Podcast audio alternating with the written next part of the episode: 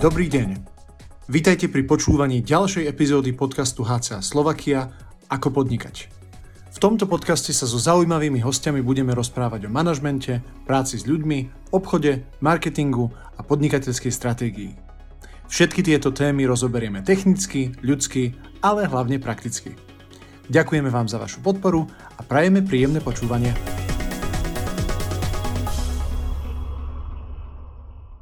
Dobrý deň, vítam vás pri dnešnom podcaste. Hosťom u nás bude dneska pán Werner Frank zo spoločnosti Ecoservice, Veľký Slavkov. E, určite vám on potom lepšie predstaví svoju spoločnosť, lebo zaoberá sa čistením vody a to je jedna z najcennejších vecí vôbec. No a treba povedať, že oslavili 30. výročie svojej existencie, veľmi úspešnej a navyše pán Werner Frank teraz nedávno oslavil 80. narodení. Srdečne gratulujeme. Ďakujem veľmi pekne. Takže vítaj u nás. Moja prvá otázka by bola, keby si mal zhrnúť zásady svojho 30-ročného podnikania, ktoré myšlienky, také zásady považuješ za najviac dôležité. Ďakujem veľmi pekne za toto stretnutie a za umožnenie povedať niekoľko svojich myšlienok pri príležitosti aj toho môjho 80-ročného jubilea, ale aj z príležitosti 30. výročia firmy. Musím povedať tak, že v 64. roku som nastúpil na tú profesiu, ktorú aj teraz robím, takže celý život robím tú istú prácu. A v roku 1989 na Vianoce, keď sme sa lúčili, spontánne som sa rozlúčil s tým, že odchádzam od vás a idem si založiť svoju firmu a začnem proste podnikať na vlastnú pesť. A to som nevedel, ani som netušil, že čo všetko ma čaká v budúcnosti, jaké krásne, nádherné chvíle, ale koľko strasti, starosti, a proste seba zaprierania a ďalších a ďalších vecí okolo financovania príde. Takže v roku 1989 na Vianoce som sa rozlúčil a v roku 1990 v januári som založil firmu a poviem to tak groteskným spôsobom, pretože ani nevedeli urobiť na tých inštitúciách spoločnosť, ani SROčku, ani, ani živnosť tak sme museli čakať, pokiaľ sa to všetko naučia, pokiaľ to dáme dohromady a pokiaľ nejaké tlačiva sa vymyslia. Takže začal som z domu, z domu sme podnikali, tam sme, e, som odchádzal poviem, s telefónom, ktorý mal fax, žiadne mobily vtedy neboli, takže sme začínali proste v domácom prostredí. Jednou velikánskou výhodou, ktorá ako bola a čo bolo aj zmyslom, prečo som odišiel, že som od 64. roku do toho 90. roku robil tú istú profesiu a som mal kopec myšlienok a som mal kopec skúseností z oblasti technológie čistenia odpadových vod. Takže my, pretože my ešte za socializmu, čo sme robili, tak sme robili podklady pre typové projekty a veci, ktoré sa vyrobili, tak sme overovali u nás proste na čistené vo Vysokých Tatrach. A to bol taký impuls a taký základ pre tú ďalšiu činnosť. Ale Zároveň my sme vtedy nevedeli rozvinúť myšlienky, ktoré sme mali a realizovať ich. Čiže nevedeli sme my tie čistiarne urobiť tak, ako nám to život ukázal a proste ostali tie typové podklady, ktoré proste mnohokrát mali kopec nedostatkov a ktoré sa, ktoré sa realizovali a potom život ukázal, že, že ten typový podklad nebol správny a že tie čistiarne nefungujú tak, ako by sme to chceli, aby to fungovalo. Takže ak sme odišli, tak sme urobili hneď také kroky, že odpadovú vodu sme priamo pustili do procesu čistenia bez usazovacích nádrží, že malé čistiarne, ktoré boli do tých, pre obce do tých 4 e, do 6 ekvi, tisíc ekvivalentov sme dali do budovy a sa to ukázalo absolútne správne, pretože e, tie podmienky sa stabilizovali v tom procese aj pre tú obsluhu a proste nikto nemohol poškodiť tú čistiarnu alebo niečo z nej ukradnúť. No a takže potom my sme v tom 90. roku sme začali, prišiel syn, sme boli dvaja, potom som zobral sestru, ktorá robila účtovníctvo, sme boli traja, potom sme zobrali jedného projektanta. No a tak, takým spôsobom sme sa proste ako štartovali. Sme robili projekty, sme robili posudky, robili sme školenia, robili sme proste takú mravenčiu pomoc pre tie prevádzky alebo pre tie čistiarne, ktoré boli v prevádzke a ktoré boli vo veľmi zlom prevádzkovom stave. Takže sme sa takto posúvali ďalej, ale tá práca sa neuznávala. Takže toto, čo sme naprojektovali, sa nám podarilo aj postupne realizovať, tak sme začali realizovať domové čistiarne, potom sme realizovali kontajnerové čistiarne, sme urobili typovú radu domových kontajnerových čistiarní, sme urobili potom ďalšie e, zariadenia, ktoré sú potrebné pre technológiu jednak čistenia odpadových vod, ale aj ktoré sú veľmi potrebné pre život, to znamená pre stokovú sieť, ako odlučovače ropných látok, lapače tukov, a to sme dali takisto do typových rad. No a keď sme toto všetko urobili a keď sme to začali predávať, tak potom sme zistili, že je tu potrebné urobiť spätnú väzbu. Takže sme mali projekciu, mali sme výrobu, mali sme montáž, dodávku sme robili a tak potom pribudla oblasť ešte technického a technologického servisu a prišla oblasť prevádzkovania, čiže bolo to nejaké školenie, boli to nejaké skúšky, takže za toto obdobie, ktoré ako je 30 rokov, keď sme to tak hodnotili, tak sme zrealizovali viac ako 4000 čistiarní a momentálne prevádzkujeme viac ako 350 čistiarní. Tak gratulujem, to je jeden úžasný, úžasný výsledok.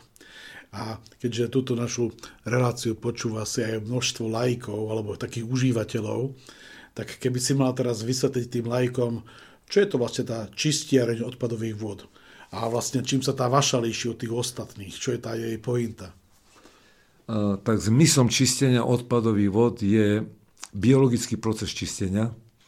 To znamená, máme tam baktérie, heterogénne baktérie, teda rôzne baktérie sú tam, je tam určitá koncentrácia týchto baktérií, aby tu dokázali tú odpadovú vodu alebo to znečistenie, ktoré príde z odpadovou vodou, vyčistiť. Čiže je na to potrebný určitý priestor, to znamená nadrže určitého objemu, aby tam tá doba zdržania proste tie odpadové vody s tými baktériami bola, bola do tých 24 hodín a že by proste biologicky došlo k tomu procesu a odbúraniu toho organického, ale aj ďalšieho znečistenia, ktorý je v tej odpadovej vode. Rozdiel medzi nami a ostatnými čistiami je v tom, že u nás to prebieha v jednej nádrži a v tej, táto nádrž je iba stenami hydraulicky rozdelená na, na časti denitrifikácie, nitrifikácie a separáciu, to znamená časť, kde sa odboráva organické znečistenie, kde sa odboráva dusík a fosfor a potom, kde dochádza oddelovaniu kalových vločiek od vyčistenej vody. Tie vločky vo forme kalu vraciame naspäť a vyčistená voda oteká otokovými žlabmi do otoku. Sú to ešte také dva vážne procesy, ktoré je potrebné v tomto systéme dodržať a to je odstránenie nečistok, ktoré pritekajú z odpadovou vodou, to znamená hrubé a jemné prečistenie na pritoku do čistiarní a potom dať tento prebytočný kal z tekutej formy do tuhej formy, aby sa zmenšil celkový objem, aby bolo lepšie manipulovanie s ním a že by proste boli nižšie náklady na jeho likvidáciu. Mhm, ďakujem pekne. Keď som dobre počítal, tak sa venuješ čisteniu vody 30 rokov ako podnikateľ, aj predtým nejaký pár rokov si. Rokov, áno. Takže 50 rokov polstoročnice čistenia vody, tak to je už hrdinský čin. A nielen na Slovensku, ale aj v iných krajinách Európy. Keby si sa mal troška tak vyjadriť k tomu okom takého skúseného hospodára alebo národohospodára, v akom stave je čistenie odpadových vod na Slovensku. Čo by si k tomuto mohol povedať? No, to je taká otázka, by som povedal, skoro podpas, lebo nie je to o tom, že chceme čistiť odpadové vody, nie je to o tom, že máme ekologické zmyšľanie a chceme, aby čistá príroda bola, ale je to o tom, že koľko peňazí investujeme do tejto oblasti a že by sme zabezpečili jak e, zasobovanie pitnou vodou, tak odkanalizovanie čistenie odpadových vod. Takže musím povedať, že tu ešte sme iba v obsah do 2000 ekvivalentov iba na začiatku cesty kde máme zhruba nejakých 25 eh, obcí, ktoré sú od kanály, ktoré sú čistené a pri poslednej kalkulácii, ako sme to robili, tak je potrebné ešte minimálne 1 miliardu a 200 miliónov eur strčiť do toho, aby proste aj ľudia v dedinách, v obciach mali ten istý komfort, ako majú v mestách. Uh-huh. Ako sú na tom okolité krajiny? Máš nejaký o tom prehľad? Tak si myslím, že patríme medzi špičku čo sa týka východného, bývalého východného bloku. Nerozprávam teda o Rakúsku a o, zap- o západných krajinách, ale je to aj vo filozofii myslenia proste našej vlády. A nie je to len o čistení odpadových vod, ale je to aj o, o zdravotníctve, je to aj o školstve, o ďalších veciach. Takže e, musia oni prehodnotiť niektoré veci a musia povedať, kde dajú prioritu a kde budú strkať peniaze. Ďakujem pekne. Aké opatrenia by mohli urobiť mesta, obce, prípadne vláda, aby sa zlepšilo táto oblasť čistenia odpadových vôd? Tak e, treba tu povedať ako dve veci. Jedna vec, toto, čo je postavené, zrealizované, treba to prevádzkovať. A druhá vec je tá výstavba, ktorá sa robí. Takže v prvom rade sa jedná o kvalitu, o neskutočnú kvalitu, pretože keď sa urobí kanalizácia derava, tak pritekajú balastné vody a potom tá čistiaň, ktorá sa vybuduje, kapacitne nestačí. Takže je potrebné tú realizáciu zabezpečiť a v súčasnosti je treba byť hospodármi s vodou, pretože tej vody aj u nás chýba 20% pitnej vody na Slovensku ako také sme veľmoc, čo sa týka pramenitej vody a vo svete chýba až 40% vody. A pri tej populácii 8 miliard ľudí na tomto svete je neskutočný problém s touto vodou a neskutočný nedostatok tejto pitnej vody, ale vôbec aj užitkovej vody. A riešením by bolo to, keby si to mohli obce e, sami e, sprevádzkovať? No, e, poviem tak, že keby do tých obcí prišiela väčšia pridaná hodnota, to znamená do rozpočtu obci, že by oni mohli hospodáriť a gazdovať s tými peniazmi, že by si sami mohli určovať, do, do čoho tie peniaze budú strkať, tak určite by sa rozhodli viaceré obce, ktoré sú, že by sa rozhodli pre to, že to dajú do odkanalizovať čistenia odpadových vod. A ešte jeden moment je tu na taký, že tým, že je nedostatok vody, si myslím, že tá budúcnosť je taká, že by sme mali urobiť recykláciu vody v rámci obehového hospodárstva. Mm-hmm. To znamená opätovne využívať túto vodu na hygienizáciu, to znamená vo veľkých obchodných domoch, v priemyselných centrách, na splachovanie vece, poviem, a v týchto takých sídelných útvaroch spätne využívať na polievanie zelenie, to znamená trávy a týchto vecí, aby sme nepoužívali na to pitnú vodu. Je tu ešte možno problém dažďovej vody, ktorá sa celá púšťa do kanalizácie. Pod balastnými vodami rozumieme aj dažďovú vodu, rozumieme aj podzemnú, aj povrchovú vodu. Uh-huh. Takže tam, kde e, sú veľmi špatné spadové pomery, ktoré ako sú, tak ľudia, aby si vyriešili svoj problém povrchovou vodou, tak to všetko dávajú do, do kanalizácie a potom je problém zase v tejto kanalizácii. Takže o to sa je drahšia tá kanalizácia, že je potrebné urobiť dve kanalizácie. Jednu kanalizáciu splaškovú a druhú kanalizáciu na povrchovú a dažďovú vodu. A to znamená, to sú ďalšie peniaze, ktoré treba do toho investovať a nemáme zatiaľ vyriešenú ani proste odvádzanie tej splaškovej a komunálnej odpadovej vody. Uh-huh. Ďakujem pekne. Podnikáš, riadiš ľudí vyše 30 rokov, vlastne aj predtým si bol vedúci pracovník, tak keby si ty ako skúsený vedúci pracovník mal sa vyjadriť, čo považuješ za najviac dôležité pri riadení ľudí ktoré body by si tak chcel zvýrazniť? A prvne, že rozoberiem tú otázku toho riadenia tých ľudí, poviem výsledok. Ľudia by mali byť šťastní a spokojní, by mali radi chodiť do práce, mali by rozvíjať svoje schopnosti a uplatňovať svoje schopnosti v práci. A to je zmyslom a cieľom celého, ale nemôže to byť na báze dobrovoľnej, musia byť tam určité regulácie, musí tam byť nejaké smernice, musia byť tam nejaké zákonitosti dané, aby všetci proste ťahali ten povraz za ten istý koniec a že by bol dosiahnutý ten cieľ. Takže v prvom rade sú to ľudia a vytvorenie podmienok preto, aby mohli robiť. A ešte predtým je marketing a je obchod a sú zakázky. Keď by sme mali začať od toho samého začiatku, tak treba povedať, že treba začať proste od tých ľudí a treba vytvoriť veľmi dobrý kolektív, ľudia, ktorí k sebe majú blízko, my to máme tak, že sme formovali, stále formujeme ten kolektív a keď prijímame nových ľudí, obyčajne je to tak, alebo oni e, dokážu naskočiť na náš režim, na náš systém, ktorý máme, alebo proste zistia, že nie sú tie krvné skupiny a sami odídu preč. A potom je potrebné tie ďalšie veci, ktoré sú, ako vytvoriť ten dobrý kolektív a proste určiť podmienky v práci a proste je potrebné určiť podmienky v činnosti tak keď e, sa díváš na svojich zamestnancov, za tú dobu si množstvo ľudí prijalo, mnoho ľudí aj odišlo, firma je živá vec, tak e, čo by si považoval za najviac dôležité pri nábore zamestnancov, aby chodili tí správni? Robíme výber stále, aj teraz robíme výber a sa nám hlásia rôzni ľudia, tí, ktorí chcú byť zamestnaní, ktorí chcú dostať peniaze a hlásia sa ľudia, ktorí sú, poviem, kvalifikovaní na to, aby tú prácu mohli vykonávať ale sú tam iné prekážky, napríklad majú ďaleko od svojho bydliska a proste nemôžu splniť tie podmienky, ktoré my na nich máme. Takže takisto proste ich nevieme prijať. A poviem, nájsť človeka, v, ktorý by splňal aj tieto požiadavky, to znamená odborné, a že by aj splňal podmienky sociálne, to znamená, že by blízko býval, že mal rodinu a proste ďalej, tak to je proste ako náročné. My nie sme vo veľkom meste, ani nie sme proste v takých mestách, kde, kde by bol veľký prísun alebo veľký výber ľudí. Takže sme prakticky na vidieku a musím povedať takto, že z miestnej z obce Veľký Slavko máme 12 zamestnancov a máme aj THP pracovníkov a máme proste aj, aj RKárov. Takže vždycky sa dá proste ako nájsť. Je to obyčajne tak, že keď človek veľmi chce na niečo myslí, tak v podstate sa to aj vybaví a sa to proste aj postupom času dosiahne a proste to je tá symbióza toho našho chcenia, proste toho duchovného života a proste to, tej našej reality, skutočnej prítomnosti, preto, aby sme všetci sa lepšie mali a že by sme proste produkovali. Mm-hmm. Ďakujem pekne.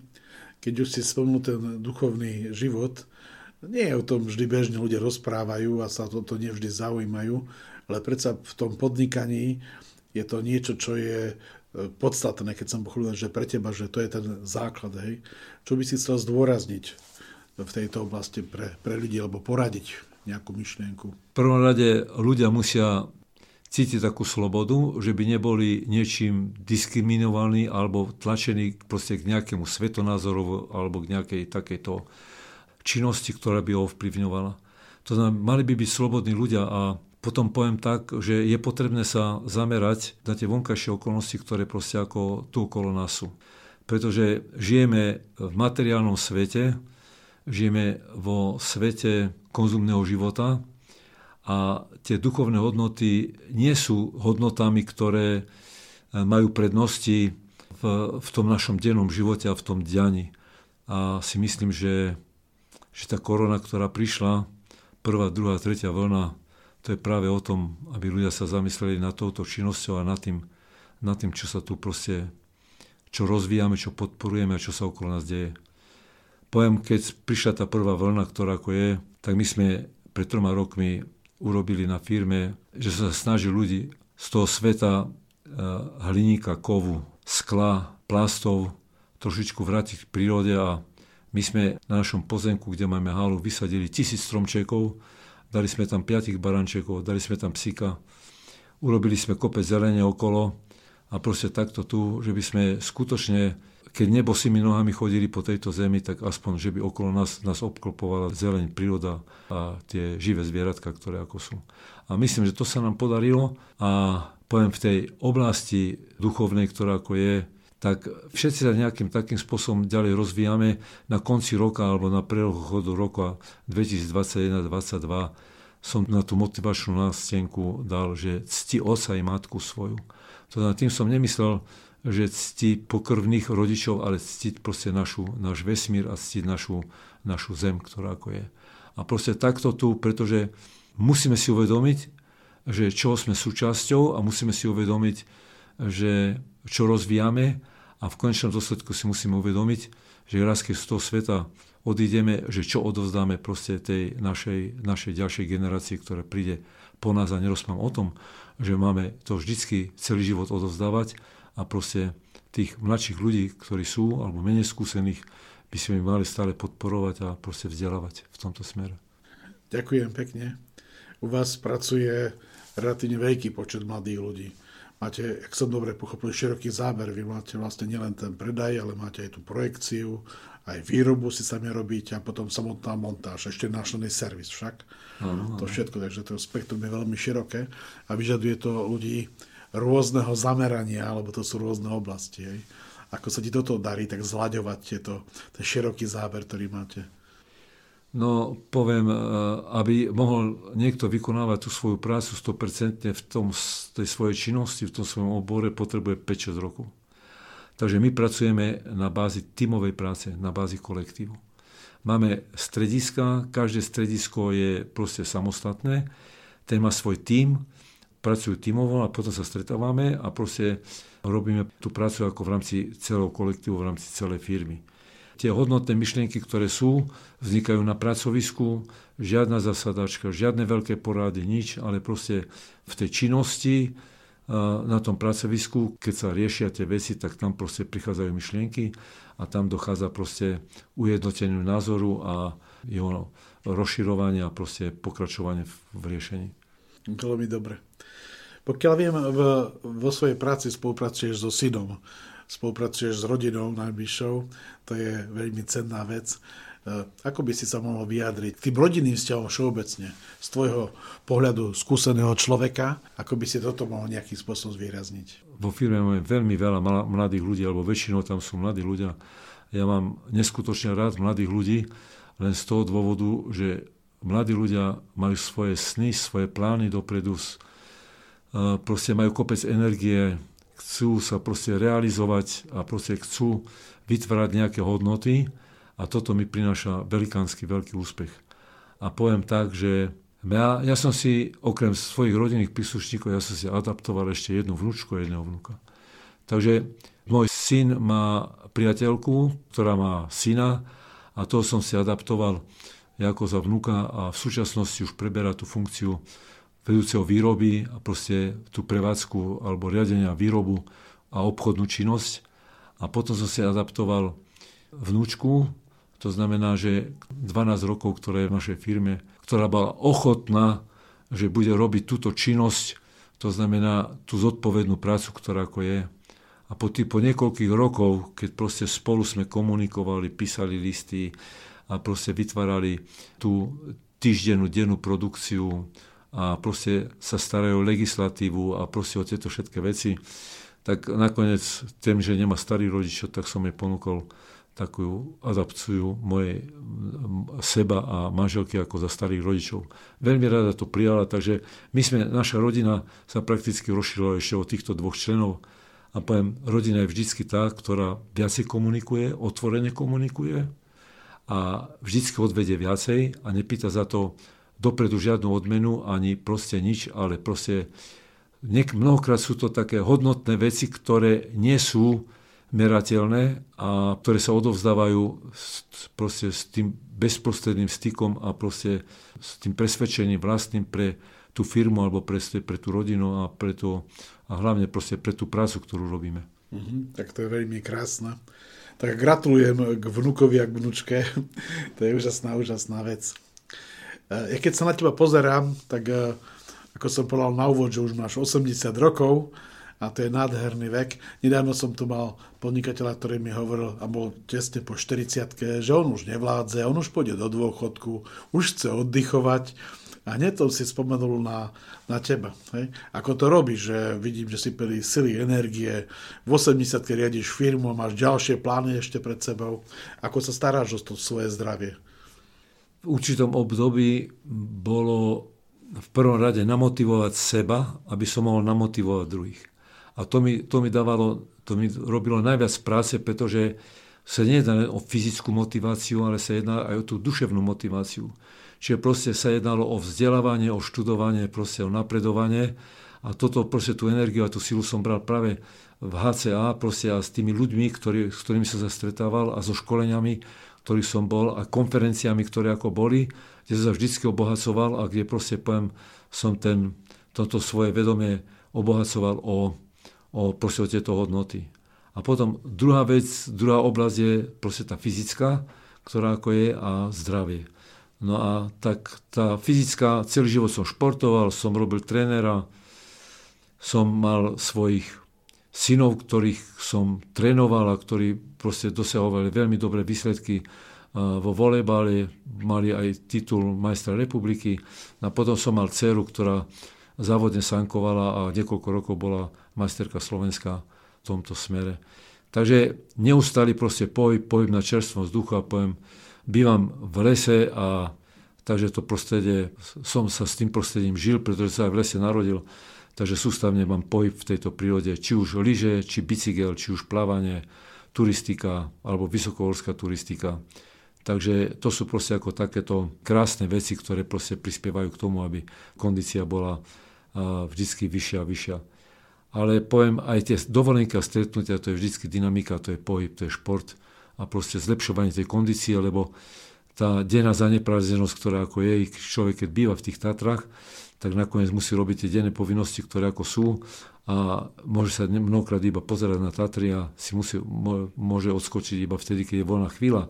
Ale výhoda je v tom, že nemusím cestovať z Bratislavy 4 hodiny, ale proste stačí mi tých ano. 10 minút a som na lyžiach a môžem lyžovať. Takže to je tento moment, ale potom e, je to ešte jedna oblasť taká, že my ako ľudia nie sme motory ani nie sme stroje, a musíme si rozdeliť ten náš čas na také tri veci a to znamená prácu, rodinu a na vlastné hobby a na oddych. Toto si myslím, že, že som aj ja, aj syn proste viacejkrát zanedbali, pretože keď sme začínali s firmou, tak sme robili denne 16 hodín, 18 hodín, to bolo aj v sobotu, aj nedele a sme proste cez sme chodili po zákazkách a v noci sme robili a sme spracovali a sme robili tieto veci.